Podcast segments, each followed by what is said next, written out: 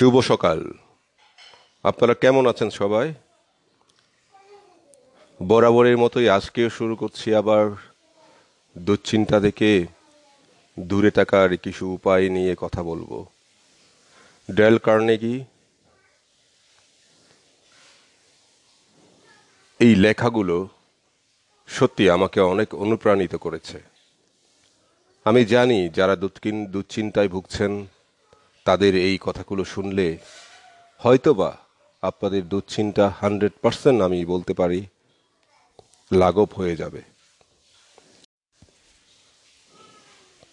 যে নীতিতে অনেক দুশ্চিন্তা দূর হয়, আজকের বিষয়টা হচ্ছে যে নীতিতে অনেক দুশ্চিন্তা দূর হয়। ছোটবেলায় আমি মানুষ হই মিশরীয় এক খামারে। একদিন মাকে চেরি ফল তুলতে সাহায্য করতে গিয়ে আমি কাঁদছিলাম। মা জিজ্ঞেস করলেন, কাঁদছো কেন দেল আমি কাঁদতে কাঁদতে জবাব দিলাম, আমার মনে হচ্ছে আমার জ্যান্ত অবস্থায় কবর ঘটবে। সে সময় আমার নানা দুশ্চিন্তা ছিল। জ্বর, বৃষ্টি হলে ভয় পেতাম, বজ্রপাতে মারা যাব। অভাবেলে মনে হতো না খেয়ে মরতে হবে। ভয় লাগতো। মরে বোধ হয় নরকেই যাব। দারুণ ভয় পেতাম আমার চেয়ে বয়সে বড় স্যাম হোয়াইট যখন বলতো, আমার বড় বড় কান দুটো সে কেটে নেবে। টুপি তুললে মেয়েরা আমাকে দেখে হাসবে, তাই ভেবেও ভয় পেতাম। কোনো মেয়ে আমাকে বিয়ে করবে না, ভেবেও ভীত হতাম। আরও ভয় লাগতো, ঠিক বিয়ের পর বউকে কি কথা বলব ভেবেও। এইসব নানা অকিঞ্চিত অকিঞ্চিতকর দুশ্চিন্তা আর ভয় আমাকে পেয়ে বসত। কিন্তু অনেক বছর পরে দেখলাম, যেসব ভয় আমি করতাম তার শতকরা নিরানব্বই ভাগই ঘটেনি। যেমন বজ্রপাত সম্পর্কে ভয় পেতাম, কিন্তু এখন জানি বাজ পরে মৃত্যু ঘটার সম্ভাবনা আমার সাড়ে তিন লক্ষ ভাগের মাত্র এক ভাগ আমার জ্যান্ত অবস্থায় কবর হওয়া আরও হাস্যকর। এক কোটিতেই একজন মাত্র। অথচ এই নিয়ে আমার ভাবনা ছিল। প্রতি আটজনে একজন ক্যান্সারে মারা যায়। তাই যদি ভয় পেতে হতো, তাহলে ক্যান্সারের ভয় পাওয়াই সঙ্গত ছিল। বাস পরে বা জ্যান্ত কবর হওয়ার জন্য নয়। আমি শিশু আর বাল্যকালে দুশ্চিন্তা কথাই বলছি, তবে বয়স্কদের অনেক ক্ষেত্রে হাস্যকর রকম ভয় জাগে। আপনি বা আমি এখনোই গড় পরোটার নিয়মের মধ্যে দিয়ে যেতে, দেখে নিতে পারি আমাদের দুশ্চিন্তার সত্যিই কারণ আছে কিনা। বিশ্বের সবচেয়ে বিখ্যাত বিমা কোম্পানি লন্ডনের লর্ডস বিনা কারণে মানুষের দুশ্চিন্তায় নির্ভর করেই কোটি কোটি টাকা আয় করেছে। লয়েডস বাজি ধরে মানুষকে বলে তারা যে বিপদের ভয় করে তা আদৌ ঘটবে না। অবশ্য ব্যাপারটাকে তারা বাজি ধরা বলেন না, বলেন বিমা করা। আসলে ব্যাপারটা গড়পরটার নীতিতে কার্যকর। এই প্রতিষ্ঠান দুশো বছর ধরে চলেছে আর মানুষের প্রকৃতির যদি বদল না ঘটে, তবে আরও পঞ্চাশ শতাব্দী চলতে থাকবে। এভাবে মানুষ জুতো থেকে শুরু করে জাহাজ পর্যন্ত বিমা করে যাবে। আমরা যদি গড়পরতার নিয়মটা ভালো মতো পরীক্ষা করি, তাহলে যা দেখব তাতে হতবাক হয়ে যাব। ধরা যাক, আমি জানি আগামী পাঁচ বছরের মধ্যে আমাকে গেটিসবার্গের যুদ্ধের মতো রক্তাক্ত লড়াইয়ে জড়িয়ে পড়তে হবে, তাহলে আমি ঘাবড়ে যাব। তাহলে যতটা পারি বিমা করিয়ে উইলও করে ফেলব। আমি বলতে চাইব এই যুদ্ধ থেকে আমার বেঁচে ফেরার সম্ভাবনা বেশ কম। অতএব যতদিন সময় আছে, সব গুছিয়ে ফেলি। অথচ ব্যাপারটা হলো গড়পরতার নিয়মে শান্তির সময়ে পঞ্চান্ন বছর বাঁচা যতটা বিপজ্জনক, গেটিসবার্গ যুদ্ধের সময়েও তাই ছিল। যা বলতে চাই তা হলো, শান্তির সময়েও পঞ্চাশ থেকে পঞ্চান্ন বছরে যত মানুষ মারা যায়, গেটিসবার্গ যুদ্ধের এক লাখ তেষট্টি হাজার সৈন্যের মধ্যে প্রতি পাঁচ হাজারে সেই সংখ্যাই মারা পড়ে। কানাডার রকি অঞ্চলে বো কাছে জেমস সিমসনের লজে বসে এই বইয়ের কয়েকটা পরিচ্ছেদ আমি লিখি। সেখানে আমার সঙ্গে দেখা হয় মিস্টার আর মিসেস হারবার্ট এস সেলিঙ্গারের।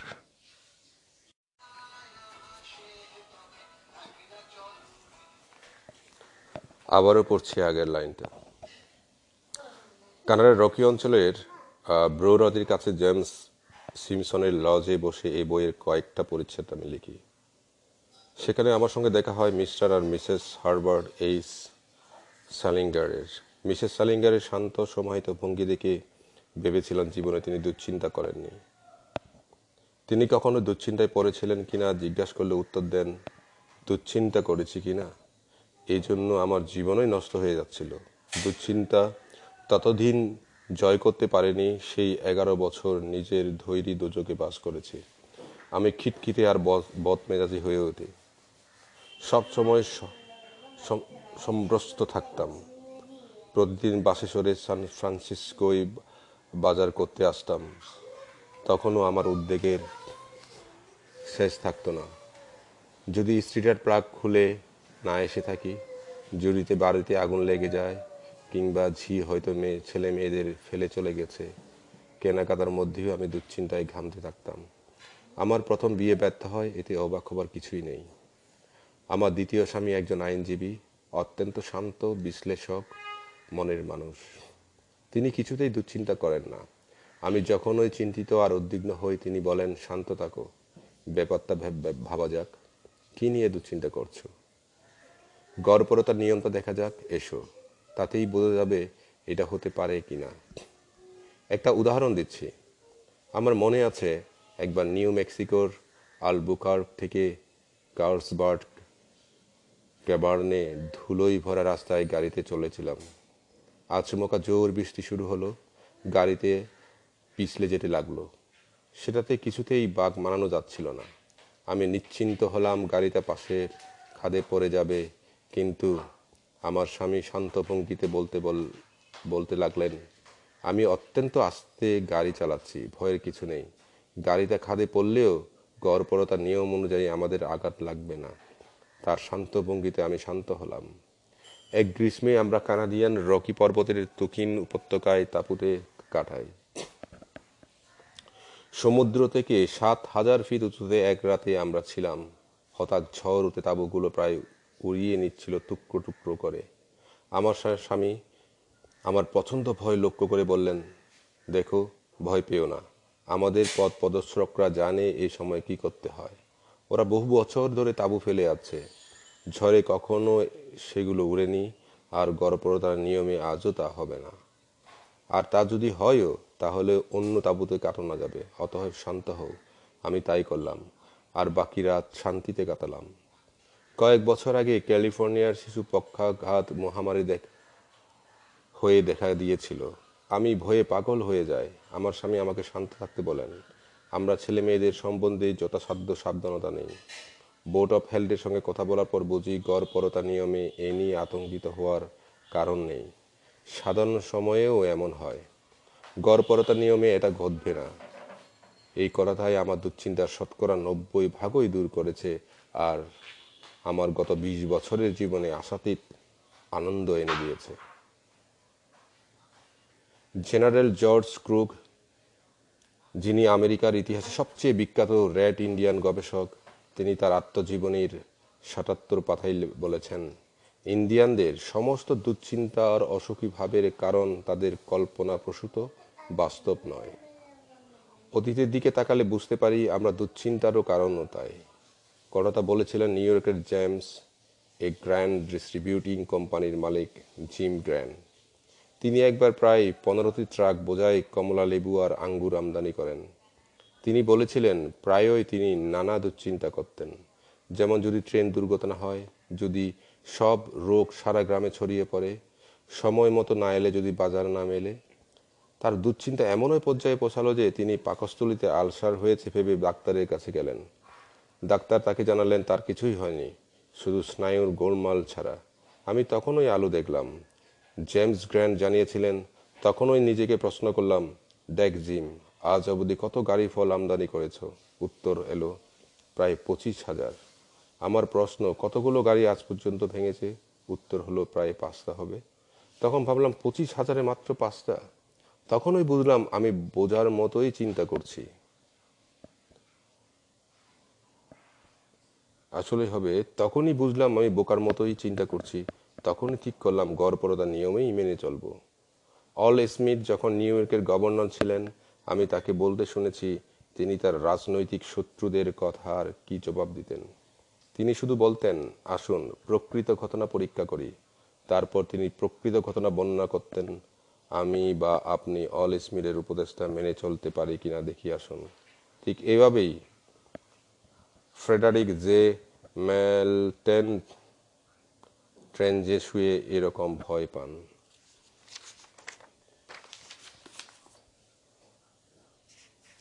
তিনি বলেছিলেন, উনিশশো সালে জুন মাসের গোড়ায় আমি ওমাবা সাগর তীরে একটা ট্রেঞ্চে শুয়েছিলাম। নরম্যান্ডির তীরে ওই ট্রেঞ্চ কাটা হয়। ছোট ওই গর্তে শুয়ে থাকতে গিয়ে ভাবলাম, এটা একদম কবরের মতো। ওতে শুয়ে থাকতে গিয়ে মনে হলো, এটাই বোধহয় আমার কবর। রাত এগারোটায় যখন জার্মান বোমারু বিমান এসে গোলাবর্ষণ শুরু করল, আমি ভয়ে কাত হয়ে গেলাম। প্রথম দু তিন রাত একেবারেই ঘুমোতে পারলাম না। পাঁচ দিনের মাথায় একেবারে ভেঙে পড়লাম। বুঝলাম কিছু একটা না করলে পাগল হয়ে যাব। তাই পাঁচটার রাত কাটার পর নিজেকে বললাম, পাঁচটার রাত কেটে গেলেও আমি বেঁচে আছি, বাকিরাও তাই।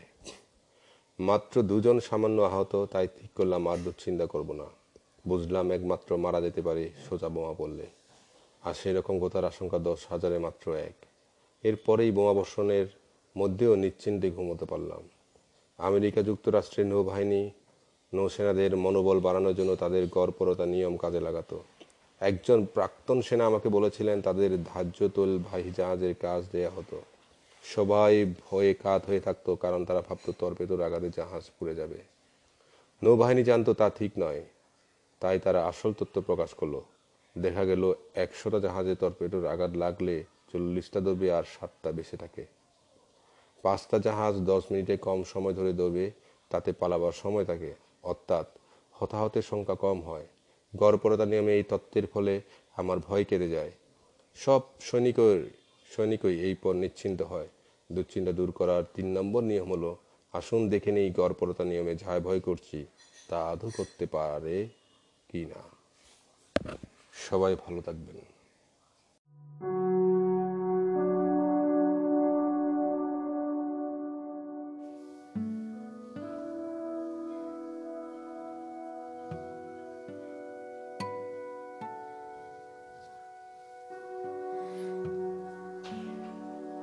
শুভ সকাল। আমি এবং সবার পডকাস্ট চ্যানেলটিকে আপনাদেরকে শুভেচ্ছা অভিনন্দন জানাচ্ছি। আপনাদের সুস্বাস্থ্য কামনা করছি। আজকে ডেল কার্নেগির যে ব্যাপারটা নিয়ে আমরা আলোচনা করব, তা হচ্ছে যা ঘটবেই তাকে ভয় পেয়ে লাভ কী? যা ঘটবেই তাকে ভয় পেয়ে লাভ কি? শুরু করা যাক। আমার সাথে আপনাদেরকে থাকার জন্য। অসংখ্য ধন্যবাদ জানাচ্ছি। অবশ্যই আমার এই পডকাস্টটা যদি আপনাদের ভালো লাগে, সবার সাথে, সবার আগে শেয়ার করবেন। আমি যখন ছোট ছিলাম তখন একদিন মিশরীর উত্তর পশ্চিম দিকে এক পরিত্যক্ত বাড়ির ছিলে কোথায় বন্ধুদের সঙ্গে খেলা করছিলাম। যখন চিলেকোঠার জানালায় পা রেখে নামতে গেলাম, আমার হাতের আংটিটা পেরেকে লেগে যাওয়ায় একটা আঙ্গুল প্রায় ছিঁড়ে গেল। ভয়ে আতঙ্কে আমি চিৎকার করে উঠি। আমার মনে হয়েছিল আমি মারা যাব। তারপর হাতটা সেরে গেলে এ নিয়ে কোনো সময়ই দুশ্চিন্তা করিনি। আমার ওই হাতে যে মাত্র চারটে আঙ্গুল আছে, এক মাসে একবারও তা নিয়ে ভাবি না।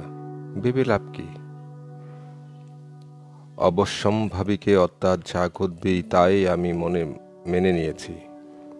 কবছর আগে একজন লিপ চালককে কবজি পর্যন্ত কাটা হাত দিয়ে কাজ করতে দেখে তাকে প্রশ্ন করেছিলাম, কাটা হাত নিয়ে সে ভাবে কিনা? সে জানিয়েছে, আদৌ না। একমাত্র সুছে সুতো পড়ানোর সময় একটু ভাবনা হয়। এটা খুবই আশ্চর্যের বিষয়।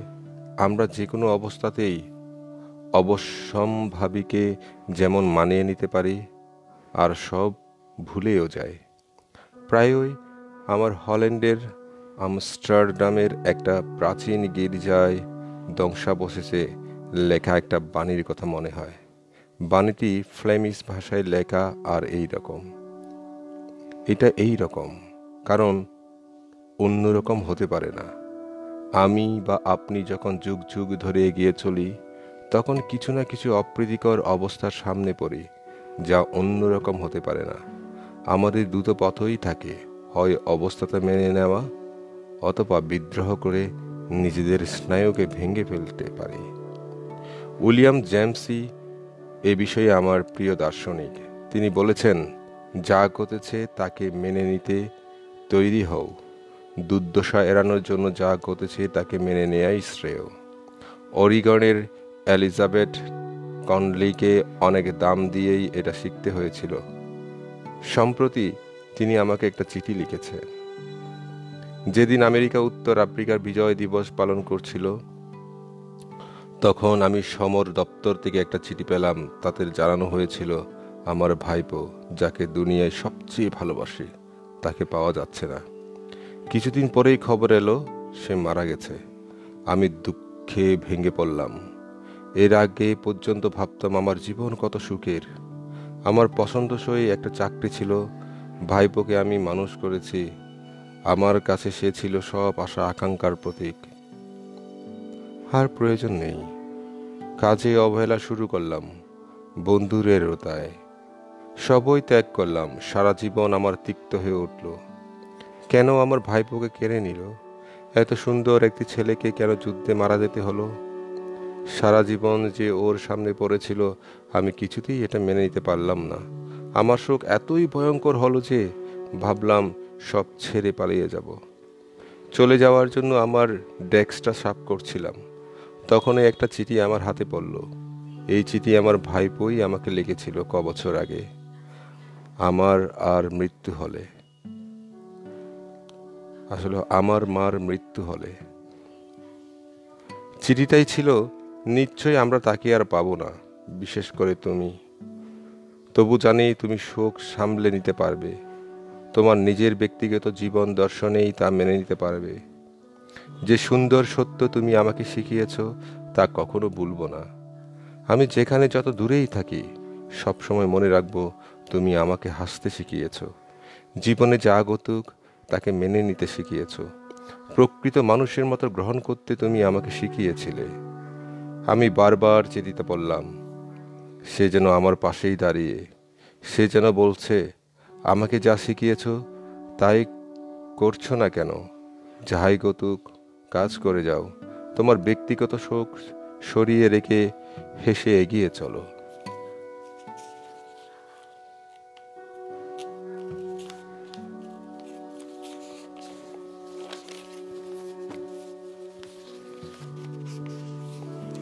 আবার তাই কাজে ফিরে গেলাম, তিক্ত সেই বিদ্রোহী ভাব ত্যাগ করলাম।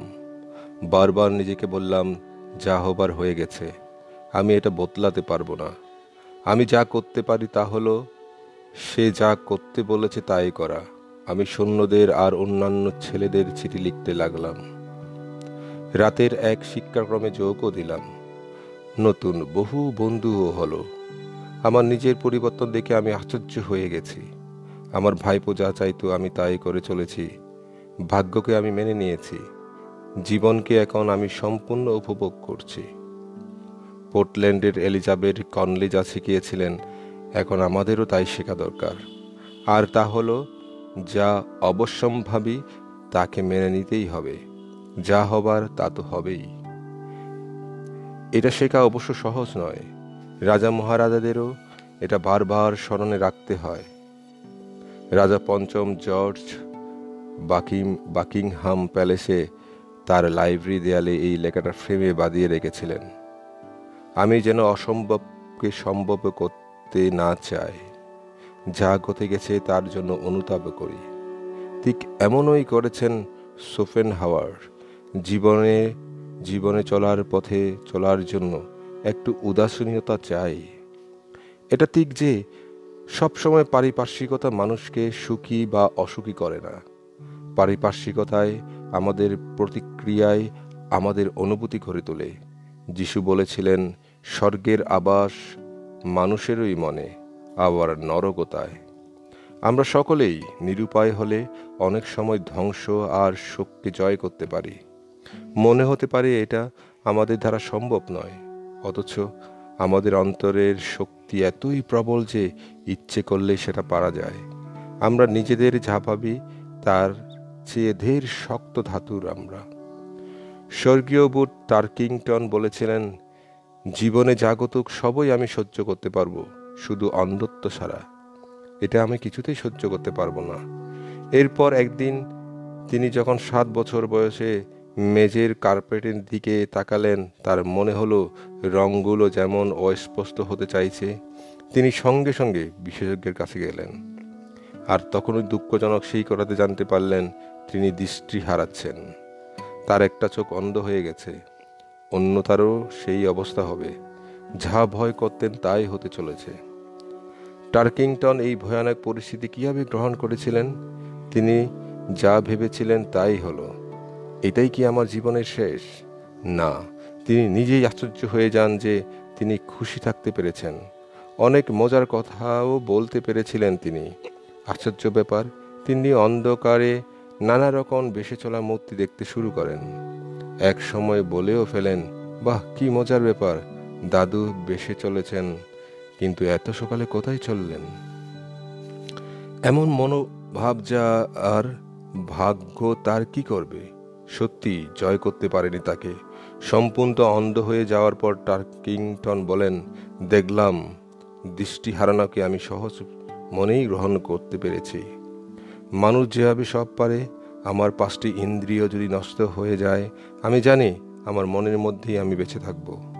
কারণ এই মনের মধ্যেই আমরা বাস করি আর মন দিয়েই দেখি। দৃষ্টিশক্তি ফিরে পাওয়ার জন্য তার কিংটনকে বারে বারেও বেশি অস্ত্রোপচার করা হয় এক বছরে। আর সপ্তাহে স্থানীয়ভাবে চোখকে অসহার করে সম্পূর্ণভাবে তাকে অজ্ঞান করা হয়নি। তিনি কি এই জন্য বিদ্রোহ করেছিলেন? তিনি জানতেন এটা করতেই হবে। এ থেকে তাই রেহাই নেই। তাই মুক্তি পাওয়ার পথ হলো শান্তভাবে তা গ্রহণ করা। তাকে আলাদাভাবে রাখার কথায় তিনি আপত্তি করেন এবং হাসপাতালের ওয়ার্ডেই থাকেন। কারণ, তাতে তিনি অন্য সকলের সঙ্গে কথা বলতে পারবেন বলে।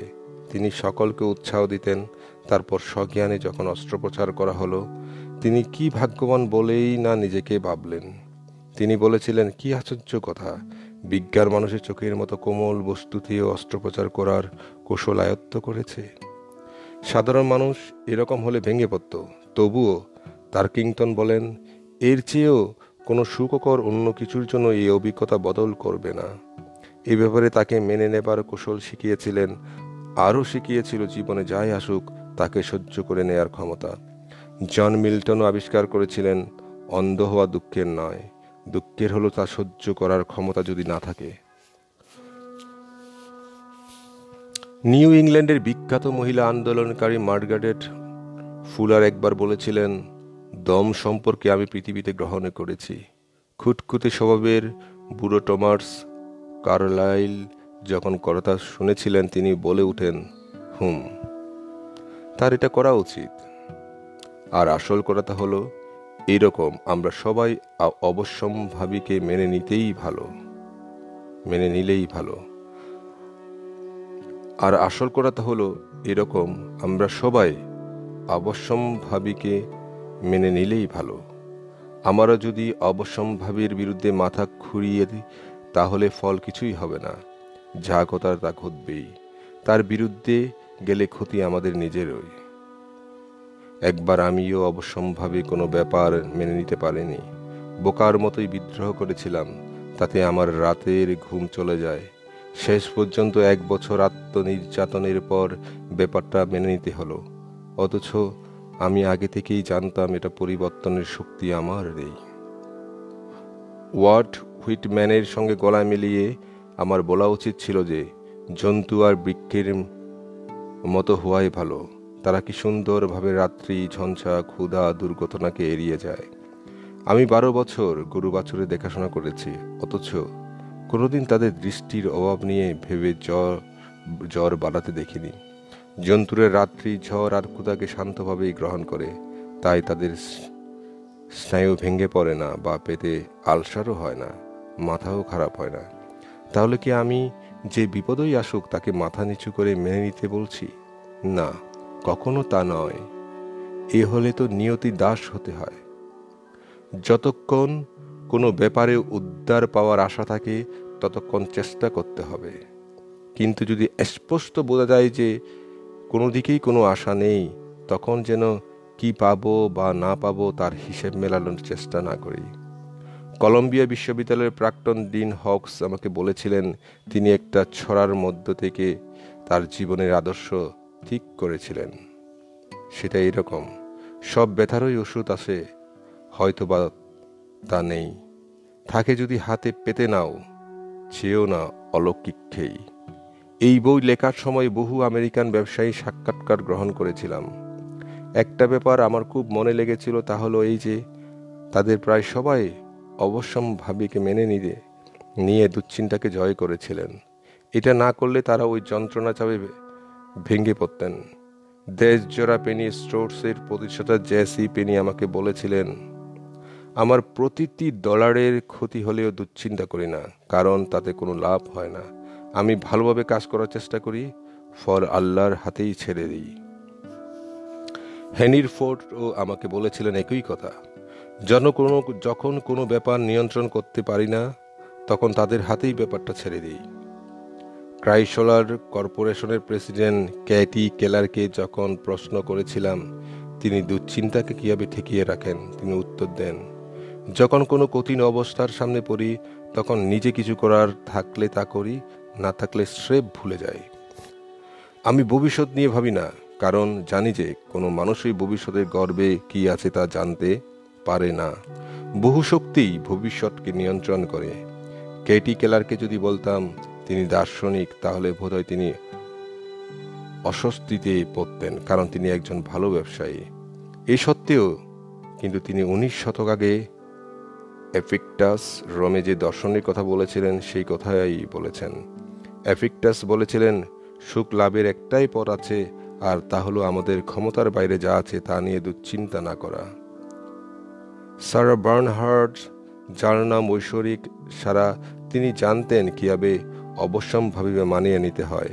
প্রায় পঞ্চাশ বছর ধরে চারটে মহাদেশের মঞ্চে তিনি সকলের হৃদয় জয় করে রানীর মতো রাজত্ব করেছিলেন। তিনি ছিলেন দুনিয়ার সবচেয়ে প্রিয় অভিনেত্রী। তার সত্তর বছর বয়সের সময় তিনি সম্পূর্ণ কর্প, কর্পদক্ষিণা হয়ে যান। সেই সময় তার চিকিৎসক পেরির প্রফেসর পড়সি তাকে জানালেন, তার একটা পা কেটে বাদ দিতে হবে। কারণ আটলান্টিক পার হতে গিয়ে জাহাজে পরে পায়ে পছন্দ আঘাত লাগে এবং তার পায়ে শিরা ফুলে যায়, পা কুচকে যায়। তাতে এতই যন্ত্রণা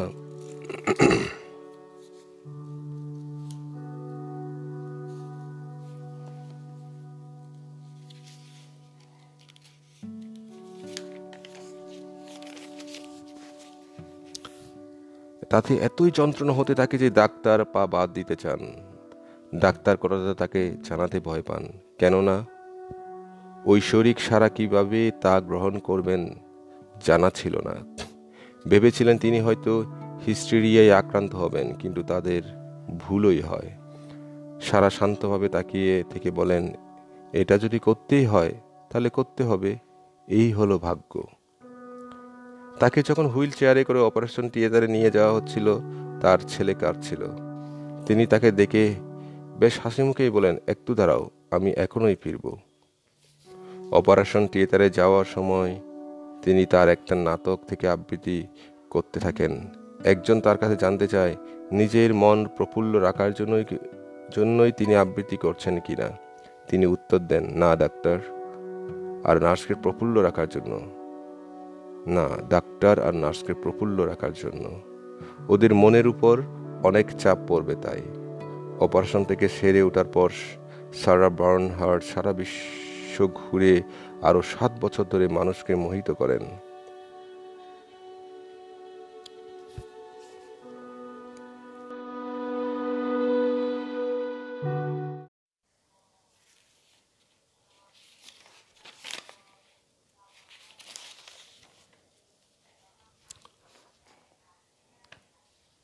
শুভ সকাল জানাচ্ছি আবার।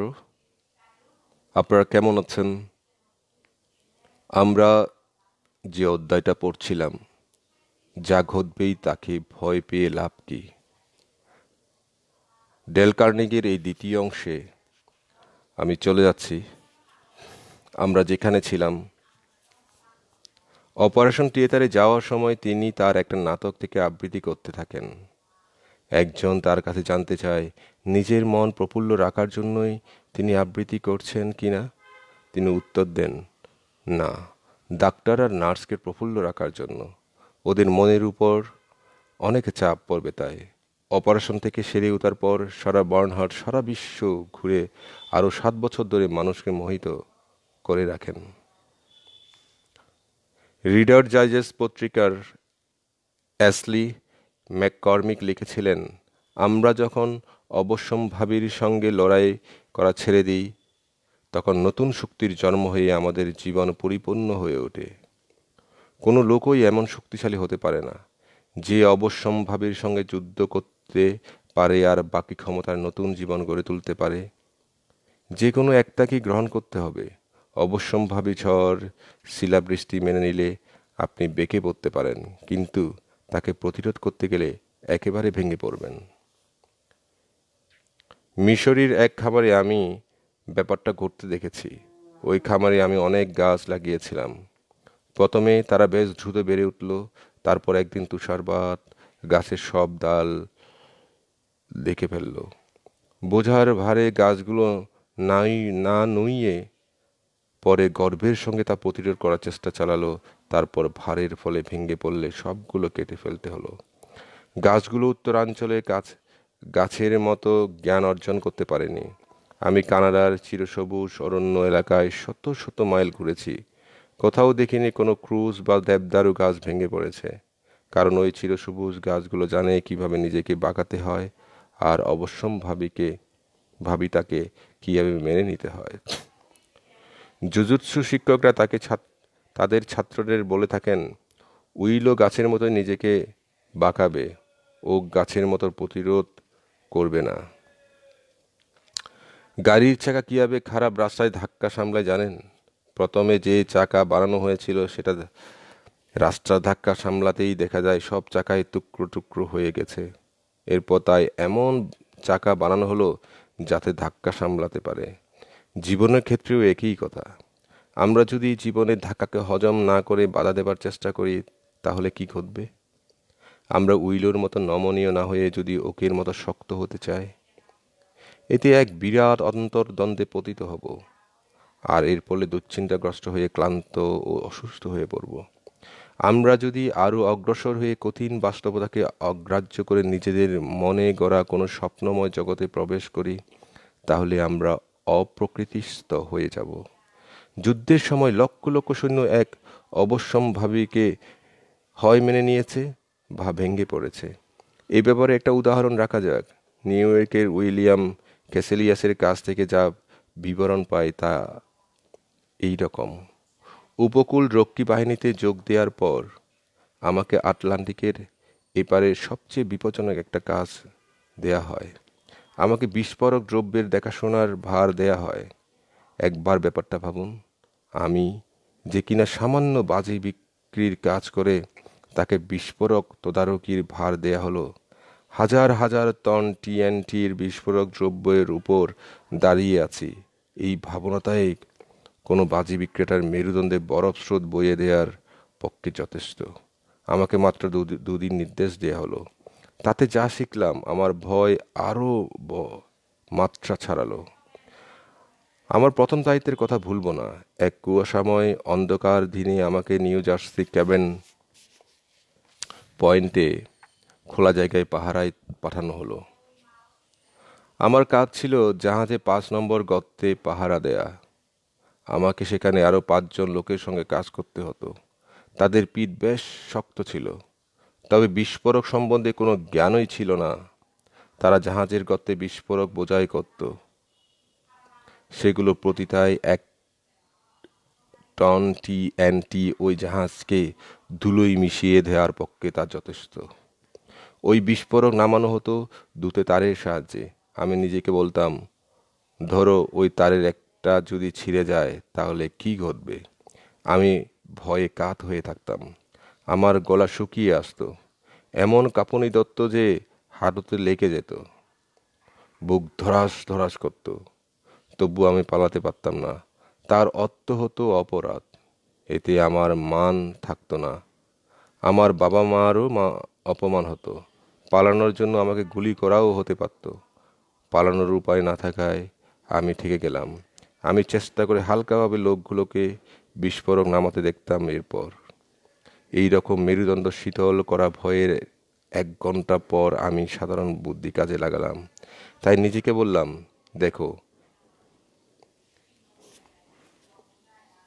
মনে করো তুমি বিস্ফোরণে উড়িয়ে, উড়ে গেছো। তাতে হলো কি?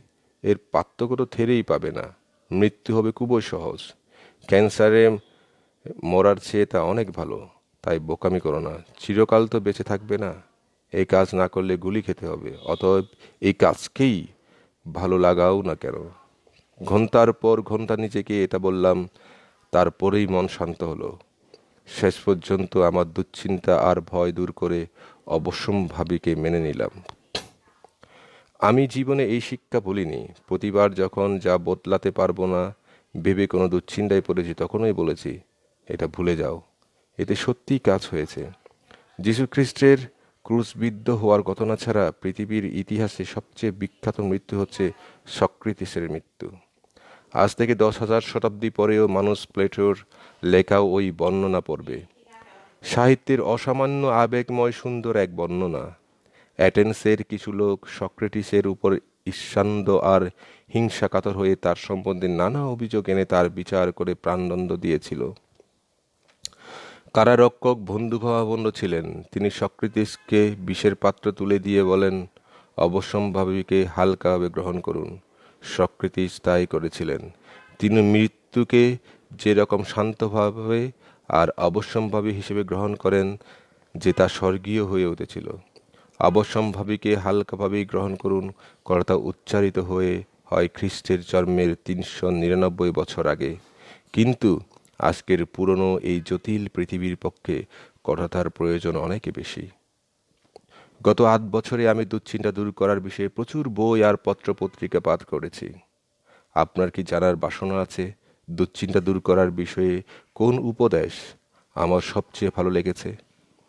তাহলে বলছি শুনুন কথাটা মাত্র সাতাশটা শব্দই আছে। এটা এমনই মূল্যবান যে আমাদের প্রত্যেকের বাথরুমের আয়নার সামনে ঝুলিয়ে রাখা উচিত, যাতে রোজই চোখে পড়ে।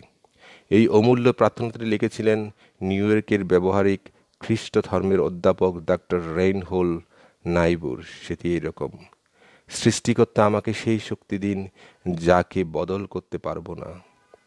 তাকে যেন মেনে নিতে পারি আর যা বদল করতে পারি, তা করার সাহস দিন।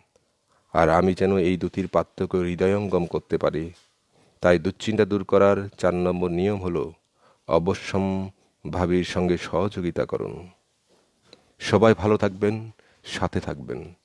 এবং যদি ভালো লাগে, অবশ্যই সবার সাথে সবার আগে শেয়ার করবেন। আমি আছি